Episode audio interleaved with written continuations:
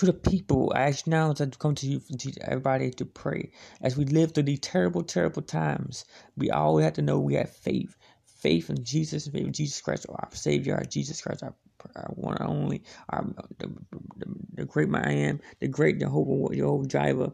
He is the one that can always make everything okay. We have to realize that we're living in the last evil days. We have to realize that we had to have faith. I mean, faith, faith I know better before, but we also said that they also said in His Word that without faith, no no man can please God.